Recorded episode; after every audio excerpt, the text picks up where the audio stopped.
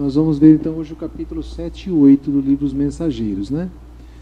Esses dois capítulos eles narram a experiência de dois espíritos preparados para a vida como encarnados. É, ambos irão é, ter a possibilidade em suas vidas de trabalhar questões do, do Evangelho no meio em que viverão, né? E o, o, mais interessante é o seguinte, né? Esse livro foi publicado em 1930, 40 e tanto. Aí, se você fizer uma subtraçãozinha, eles já estão lá em nosso lar, batendo um papo lá no, no ministério, né? Tira 11 anos, que o, um deles ficou 11 anos no umbral, em 44. Tira 11, 30, 33 mais tempo de resgate, restabelecimento, não sei o que, não sei o que. Vamos supor que esses caras tenham vivido no final do século XIX. Mais ou menos isso. Né? Viveram no século XIX. Então eles foram preparados lá pelos anos 1820, 1800, sei lá o que, para a tarefa, para a experiência no corpo de carne, a mediunidade. Né? Eles encarnaram e enfrentaram problemas, um de ordem pessoal, os dois, na verdade, de fundo de ordem pessoal. Sendo que o primeiro, é, o nome dele é o Otávio, né? Eu esqueci o nome do indivíduo. Esse está no primeiro slide? Está no primeiro slide. Pronto, eu fiz o favor de tirar. É para a direita aqui, né? Tum. Tá. Isso aí apaga já já, né? Apagou. É, então, Otávio, você falou? Gente, eu não consigo. É, o Otávio, ele estava. André Luiz busca saber a respeito da história de Otávio junto às, às tias, né? É, senhoras responsáveis pela educação, pelo, pelo encaminhamento. Entra, filha. Ah, tá. Está sendo creque, creque, creque. Isso. E as duas, então, intercederam a favor, estavam intercedendo a favor do, do, do né, da, da situação dele.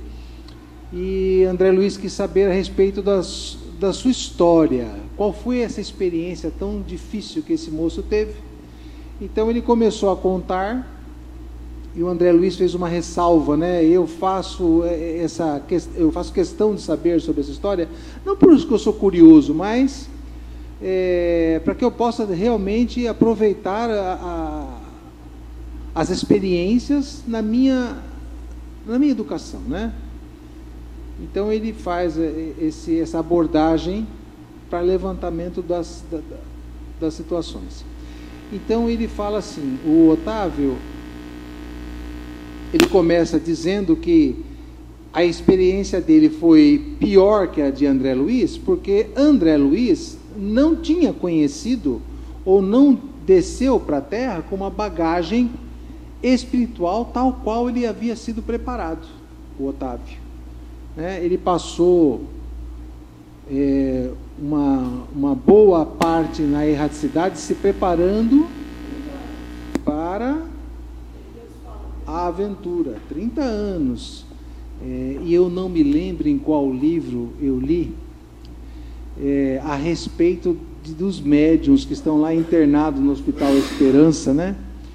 É, não lembro quem está andando nos corredores, eu não sei se com a Maria Modesto ou com os, o Inácio Ferreira, e eles passam por uma, por uma enfermaria aonde tem alguns indivíduos numa posição de depressão, de assim, numa atitude é, expressiva de quem estava assim num poço, numa amargura de arrependimento muito grande. E esse acompanhante de um desses indivíduos, ou do Inácio Ferreira, ou de Maria Modesta, pergunta do que se trata esta ala. E o interlocutor fala assim: não, são é, os espíritos que serão preparados para serem médiums na Terra. A, e a pessoa fala: Meu Deus, mas peraí, deixa eu ver se eu entendi. Esses indivíduos nessa situação psíquica serão os médios? Sim.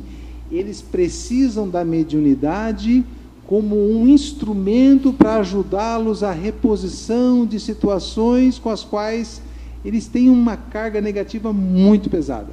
Então eles pediram é, o dom da mediunidade para que eles pudessem repor um pouquinho da diferença que eles tinham com o universo. Né? Então, esse indivíduo, ele narra no começo da história dele que por essa carga energética muito negativa que ele havia é, contraído na sua última encarnação, ele se preparou durante 30 anos para a mediunidade. Então ele está lá batendo papo com o André Luiz, dizendo que o André Luiz não estava tão ruim como ele. E ele fala assim: olha, eu dispunha de considerável cultura evangélica. Cultura evangélica. Quer dizer, é um indivíduo que ele trazia em si um monte de conhecimentos doutrinários, evangélicos propriamente dito, não doutrinários, evangélicos, seria a palavra mais certa mesmo. Né?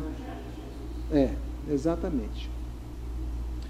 E que é, e ele fala assim, é muito mais importante esse conhecimento evangélico do que qualquer formação universitária ou qualquer título que você possa adquirir na terra. Eu acho interessante essa consideração, porque a gente pode até fazer uma analogia com algumas obras que a gente já leu no passado, é, tipo aquele quem sabe pode, quem ama pode muito mais, né? Porque aí é, faz uma explanação a respeito do amor, esse amor incondicional, um monte de coisas que a irmã se coloca lá para gente e fazendo esse link com o amor universal de Deus, tal. Então, na, nessa capacidade de amar e o quanto isso vai ser importante na condução das atitudes do encarnado, né? Muito mais do que o, os recursos intelectuais que ele possa adquirir, tá? E ele fala assim: ó, recebi mensagens repletas de amor e sabedoria. No entanto, caí mesmo assim, obedecendo à imprevidência e à vaidade. Então a gente percebe nessa frasezinha dele aí, ó, que ele tinha as intuições dos caminhos a seguir. Ele tinha. Só que ele se deparava com as sombras, né, da sua personalidade. Acho que é por isso que a espiritualidade, nesse momento, está trabalhando tanta questão do autoconhecimento, né? Para que agora a gente possa somar o conhecimento evangélico e, de, e, e emparelhar junto com as nossas sombras, para que a gente possa fazer a reflexão. Desde que o indivíduo tenha uma outra. É, uma outra característica na sua personalidade hoje, que seria a humildade. Sem isso, esses dois indivíduos ainda superarão qualquer intenção de elevação da criatura. E aí, é, quando eu peguei essa parte que recebi mensagens repletas de amor, eu fico pensando, por exemplo, na minha própria existência, né? E tem um livro do de Jorge André chamado Psicologia Espírita. Tem um capítulo que ele chama assim, ó, superconsciência e mediunidade. E esse capítulo ele fala alguma coisa a respeito destas, desse contato que nós temos com a espiritualidade superior ou até inferior ele explica o método como essas mensagens, esses toques chegam até a criatura encarnada. E ele fez um texto que eu, eu, eu nunca tinha lido algo tão claro na minha vida, tá? Defi, definiremos a consciência humana como o campo de entendimentos intelectivos a sofrer constantes desvios e apreciações de acordo com o arcabouço psicológico de cada um. Então ele fala aí, consciência, espera só um pouquinho, é o meu HD mental é, a qual eu vou recebendo as coisas do meio ambiente e, de acordo com os meus conceitos, com os meus credos, eu vou fazendo uma avaliação. Ó, isso aqui é um banquinho, isso aqui é uma cadeira, eu estou numa casa espírita, quer dizer, o que os meus sensores captam, levam para o meu cérebro, entra numa, numa grade de comparação com os meus conhecimentos e eu defino o que são. Pessoa, amigos, inimigo, é, dívida, é, amor, ódio, raiva, tudo isso na minha consciência, tá? Eu, eu uso um computador para ter essa comparação e ter uma analogia para que eu possa me situar nesse planeta, nessa, nessa dimensão de encarnado.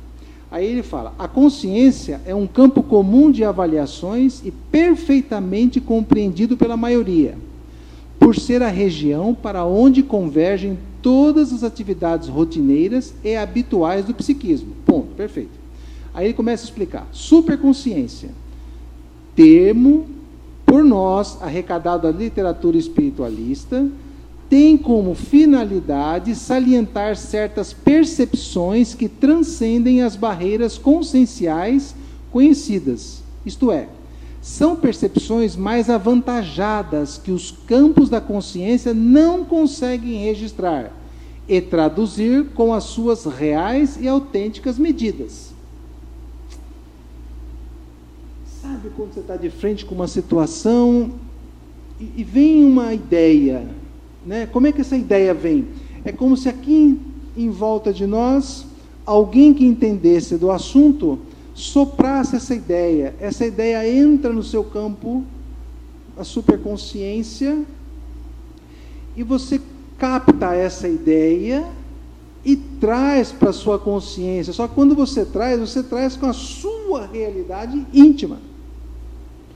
É o que acontece no nosso atendimento, às vezes, que a gente vai fazer uma, dar uma palavra para um assistido e aí você começa a falar, você nem sabe de onde você tirou tanta coisa bonita, né?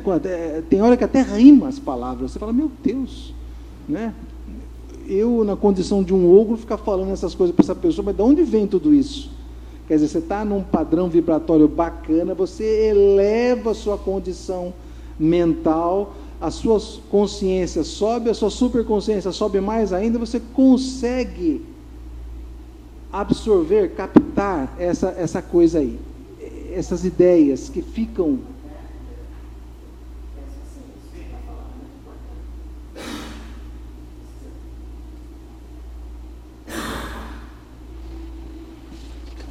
Isso que você está dizendo é muito importante.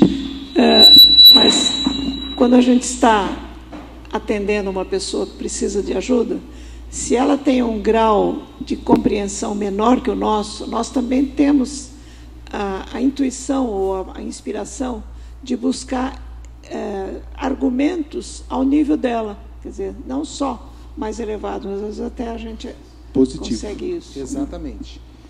Então ele coloca lá. Fica anotado que nos campos superconscientes teríamos condições de percepção de grau mais avantajado do que aqueles da consciência Enquanto esta analisa o fenômeno, aquela sintetiza. Quer dizer, então, enquanto a superconsciência olha o todo, a consciência sintetiza.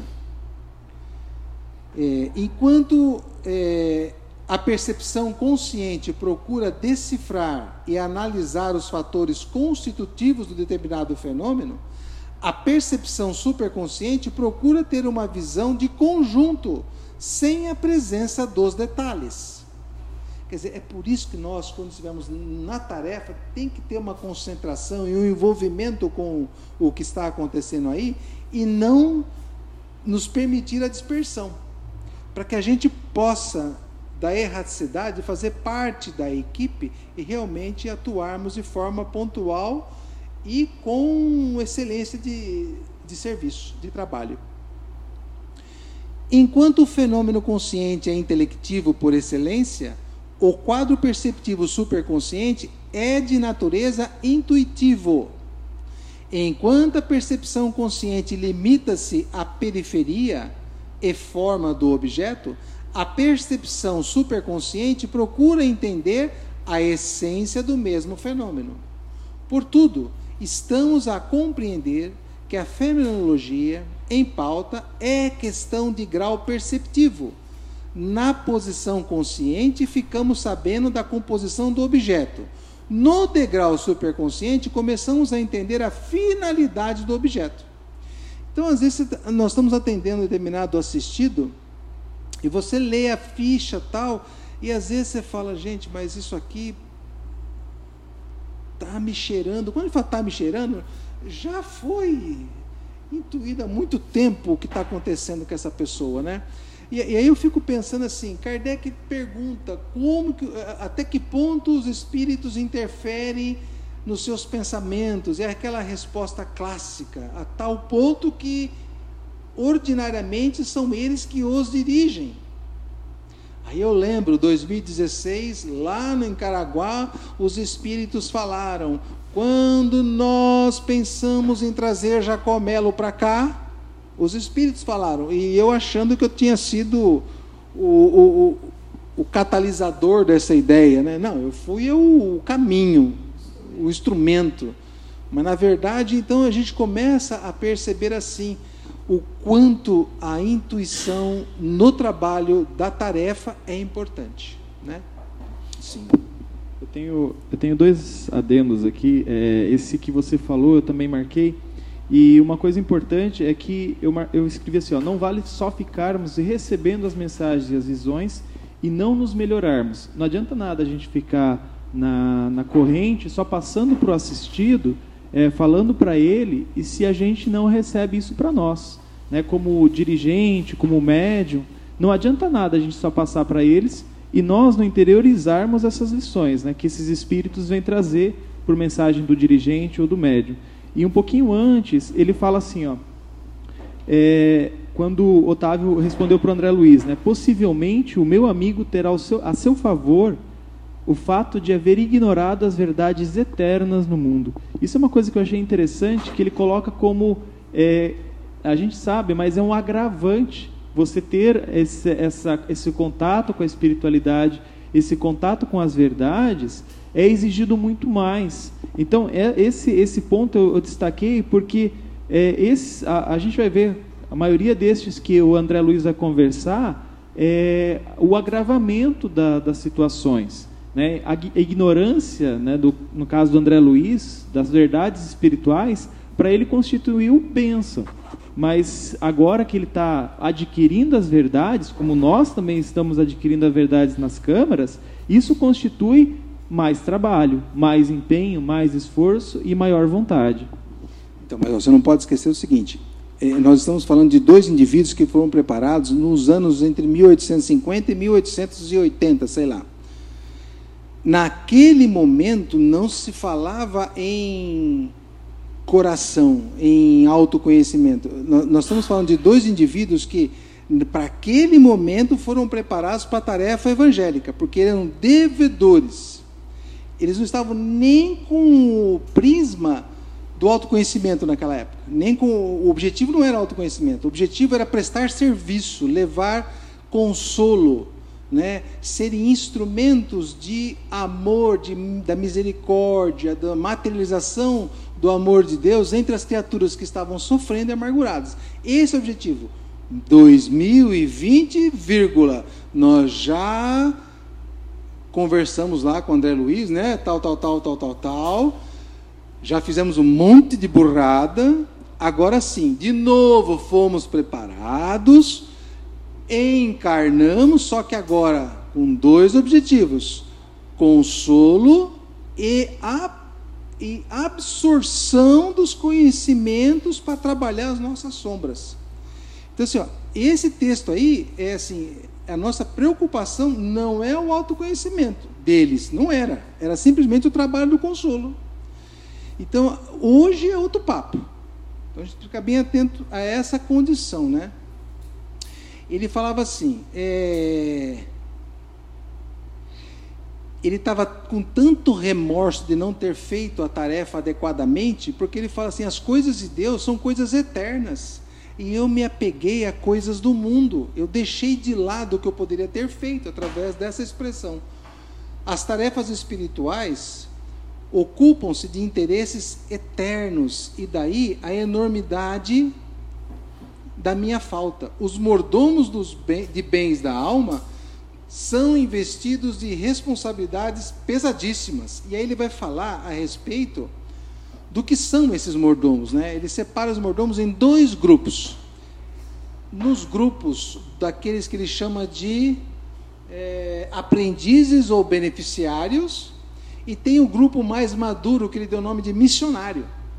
Que ele fala assim: se você está começando a ciscar no Evangelho, é até compreensível que você não o abrace na sua responsabilidade total. Porém, quando você já está no estágio missionário, quer dizer, você vem com a estrutura física e psíquica para o trabalho, a tua responsabilidade sobe, sobe a, a exponencial. Porque ele fala assim: o processo é tão complexo que se você não executa as tarefas de, tal, de acordo com a sua condição, a sua dor moral, que Kardec pergunta qual é o pior processo para o espírito, eles falam, é a dor moral, quer dizer, é um negócio absurdo. Gente, quando, na nossa vida encarnada, quando alguém nos pega fazendo algo errado, que a gente fica com aquelas bochechas cor-de-rosa, ou fica com vontade de enfiar a cabeça num buraco, né? já é horrível. Já é horrível. Quando você recebe uma cartinha do imposto de renda, que você está no, no, no, Como é que é que eles chamam lá? O, a malha fina. Você fala, meu Deus, me descobriram. é vergonhoso. Então, são coisas simples, né? É, quando eu era criança, eu roubava moeda da, da, bolsa da minha mãe e fui comprar doce. Quem era o dono da, da, da venda era o, o cunhado da minha mãe, que era meu tio. Aí catou aquele monte de moeda, que sabe que o, o, sobrinho dele, no máximo, teria uma moedinha de 25 centos naquela época, eu fui com a mão cheia de moeda na, na, na, lojinha dele comprar aqueles docinhos, banana do amor, aquelas coisinhas lá. E ele foi, me pegou pelo braço e me levou até em casa, isso você nunca soube, né? mas está aqui a, inédito. E aí ele falou, Matilde, você deu esse dinheiro todo para o netinho? Ela, eu não, de onde você pegou? E aí vocês já imaginaram o barraco que foi, né? Eu guardo essa informação até hoje, que foi um momento vergonhoso. Isso como encarnado, uma coisinha simples. Agora, você imagina quando você tem um, um trato com gente do bem, com gente de luz, que te tirou, sabe de qual buraco, te amparou, curou tuas feridas, te deu toda uma instrução, te elevou à condição de pessoa, porque às vezes até em forma de bicho você já estava e você fala, não, eu vou lá, eu vou fazer, pode confiar em mim. E você não faz. E aí você retorna do mesmo jeito que encarnou. Meu Deus do céu. Né? Hã? Ou pior. Então deve ser um negócio dificílimo, né? Então, a dor desse camarada não deve ser fácil. E aí eu me pergunto, porque ele fala assim, gente, eu, fui, eu encarnei com tudo que era necessário.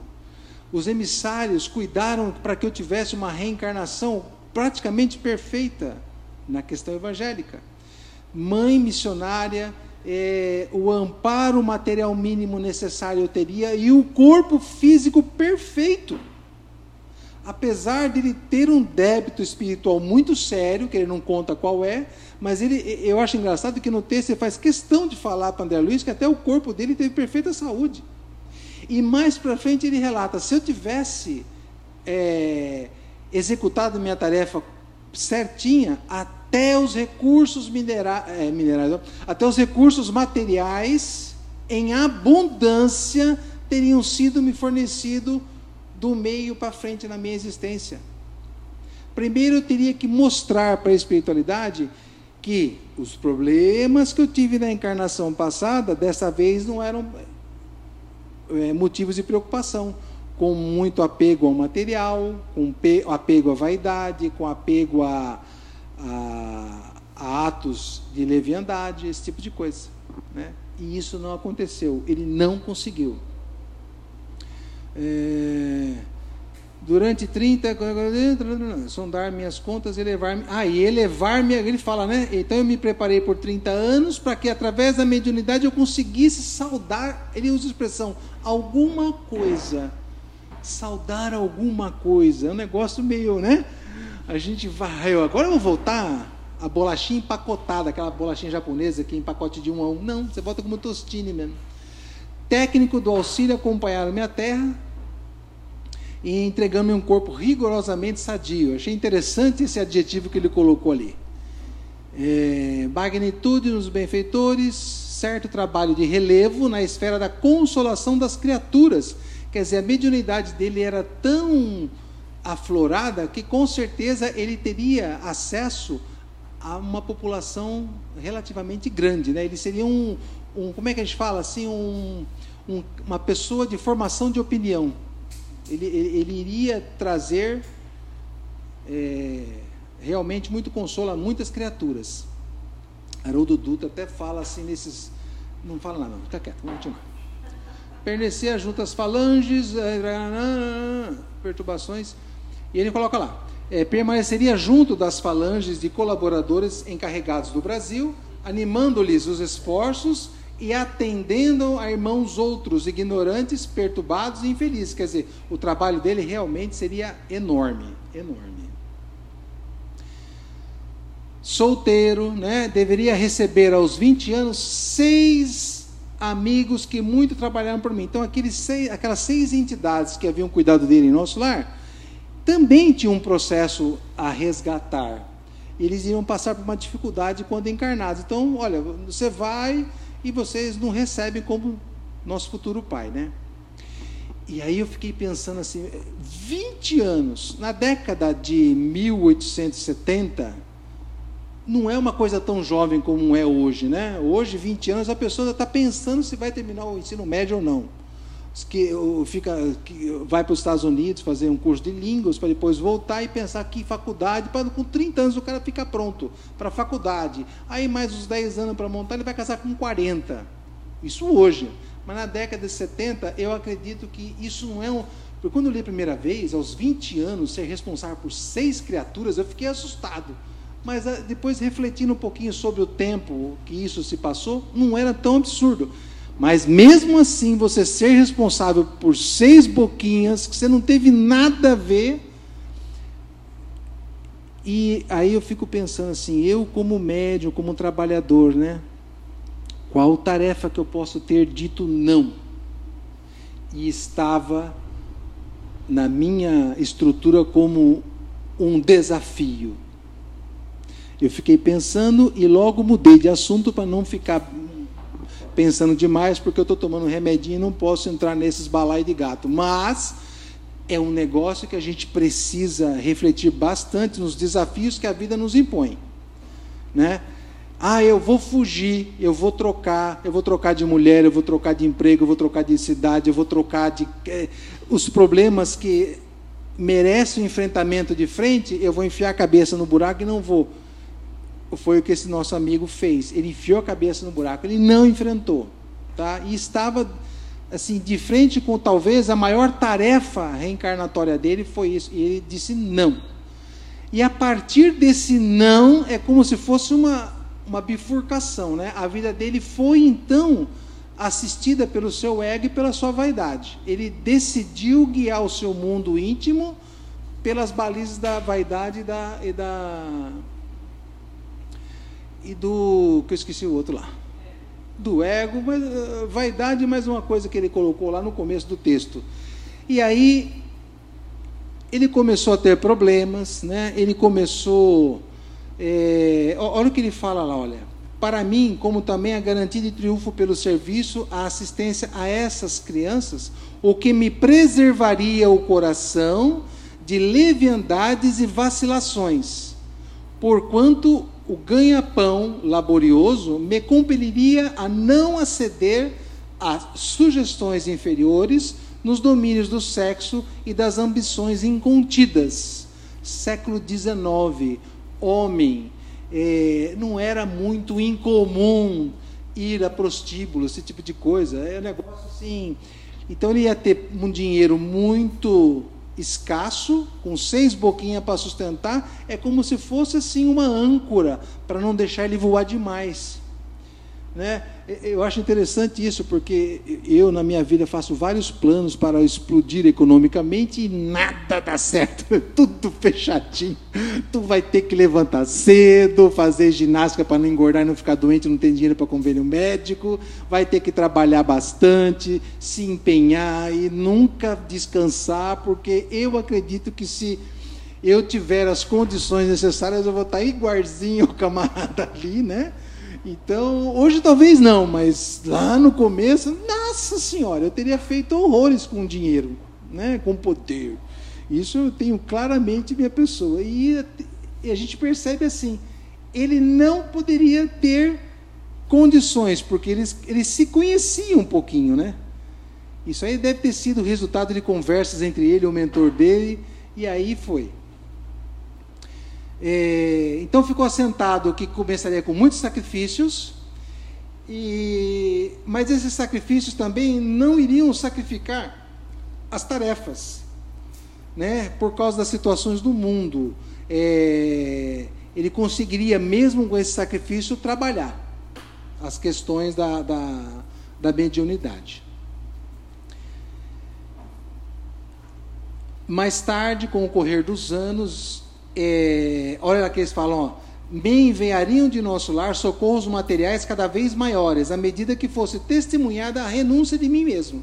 Quer dizer, isso não vai te fazer mal, então toque é teu. Né? É muito interessante que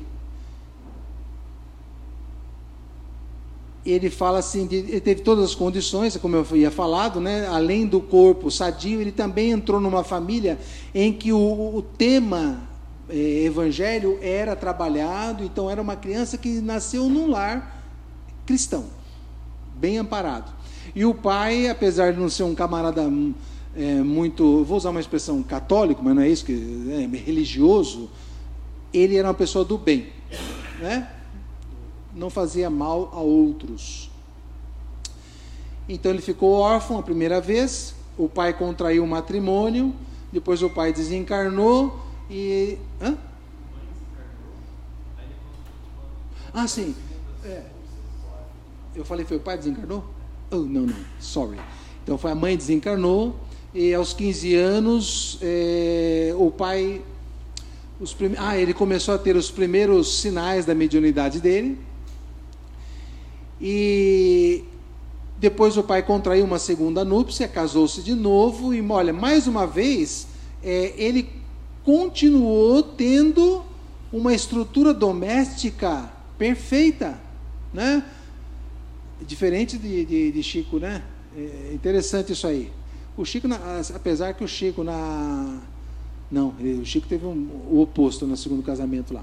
E, e e ele fala assim: ó, me colocava num plano de falsa superioridade a respeito dela. Quer dizer, os problemas, as sombras que mapeavam a personalidade dele, dificultou inclusive o relacionamento. Apesar de depois que ele desencarnou, ele percebeu que a madrasta também era uma pessoa boa, né? Enfim, esse indivíduo, ele no somar, no frigir dos ovos, ele se percebeu realmente numa condição muito ruim, porque ele teve tudo que foi necessário para o desempenho da sua tarefa. Tudo: corpo, estrutura familiar, é, amigos espirituais intuindo ele a todo momento, num processo. Esse que eu coloquei meio que intuitivo, mas assim, eu não consegui perceber no texto que foi alguma coisa muito direta assim, como no segundo médium que nós vamos ver na sequência aí, tá? Mas ele, sabe quando você faz uma ação e alguma coisa no teu, isso aí está errado a tua consciência dá o toquezinho, ele tinha isso com muita clareza, com muita clareza. Mas mesmo assim, o desejo do prazer, do consumo, para determinadas situações, é, venciam essa voz de consciência, tá? É isso. Alguém quer colocar? Ah, e uma coisa importante, né? Conduziu-me a um grupo espiritista de excelente orientação evangélica, onde minhas faculdades poderiam ser postas a serviço dos necessitados e sofredores. Entretanto, faltava-me qualidades de trabalhador e companheiro fiel. Trabalhador e companheiro fiel. Eu acho que é por isso, desculpe interromper, mas que o plano espiritual está dando tanto, tanta ênfase ao autoconhecimento. Sim. Mas, ao mesmo tempo, eu acho que nós não podemos esquecer que, isso a irmã se fala, a Maria Modesto também, que o autoconhecimento é apenas um degrauzinho a mais do que a gente teve até agora, né? Mas autoconhecimento sem autotransformação dá uma responsabilidade maior ainda do que a gente tem com o conhecimento então, é, da doutrina. É aquilo que assim te dá um talento. Se você não multiplicar esse talento, eles vão tomar, né? Esse tomar Exatamente. não é te tirar isento, mas as dificuldades vão aumentando, porque nós somos tem uma coisa que Deus nos deu que é o livre arbítrio. Só que é um livre arbítrio com certa limitação. Porque o bem é necessário que seja feito. E à medida que você desperta, tá bom, é seu direito. À medida que você desperta, você tem que prestar atenção na forma com a qual você vai agir em relação ao universo. Né? Então é isso. E só antes de você pegar dúvida, só um tiquinho aqui, ó. A, a, a minha negação em matéria de confiança nos orientadores espirituais é acentuado pendor para a crítica dos atos alheios compeliam-me a desagradável estacionamento. Quer dizer, é mais uma característica que ele percebeu da sua personalidade, né? Ele adorava observar e criticar o trabalho alheio. Então ele era vaidoso. É, quem critica, é, posso ser chamado de fofoqueiro? Não, fofoqueiro é, não era indulgente. Né? Então, assim, por isso hoje, 2020, nós estamos sendo chamados a perceber as nossas sombras, para que a gente possa não errar tanto. Diga. A, a respeito do livre-arbítrio, é importante entender o seguinte: o livre-arbítrio não tem limitação. O que o livre-arbítrio implica é na responsabilidade. É liberdade com responsabilidade. Mas você pode fazer tudo que você quiser certo ou errado, tudo literalmente. Literalmente. Tá?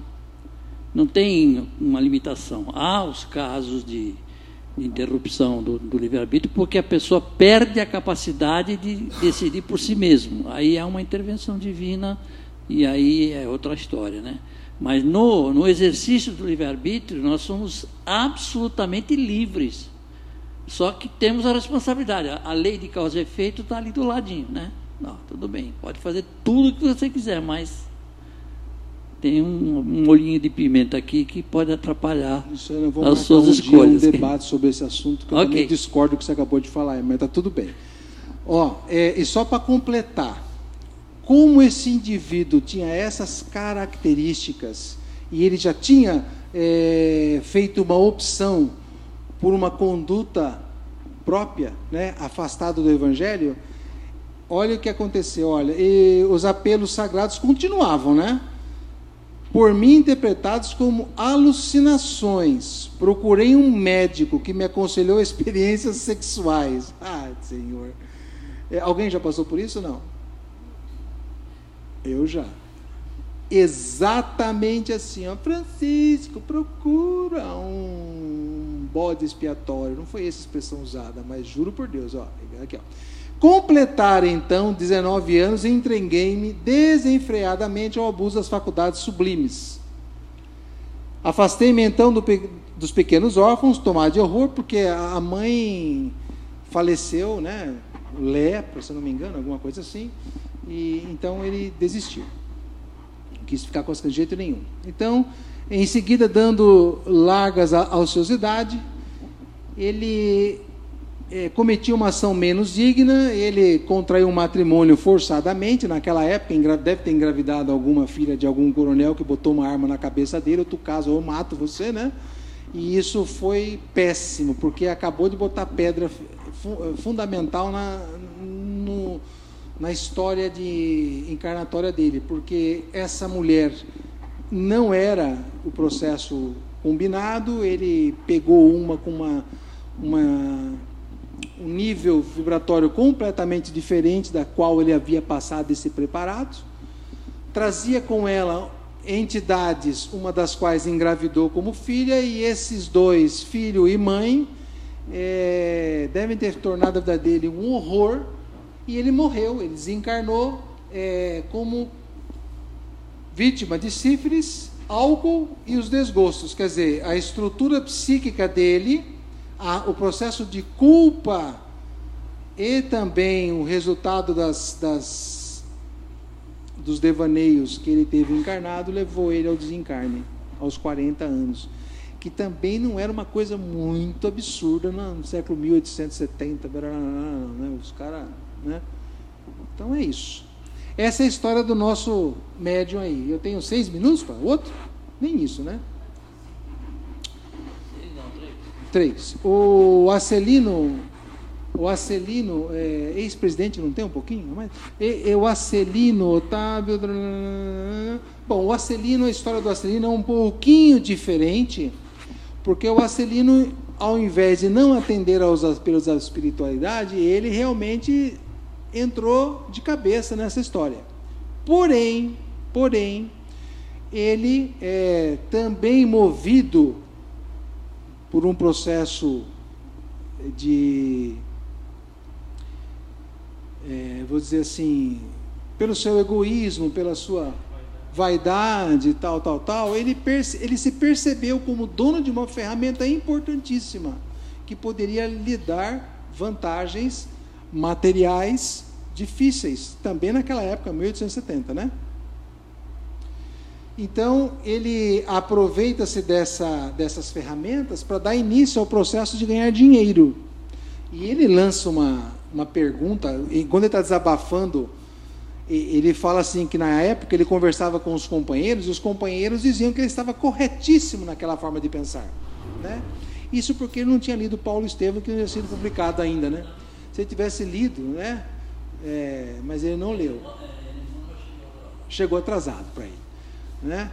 Que é aquela, aquela ideia do, do missionário se autossustentar que, que Paulo lançou é fantástico.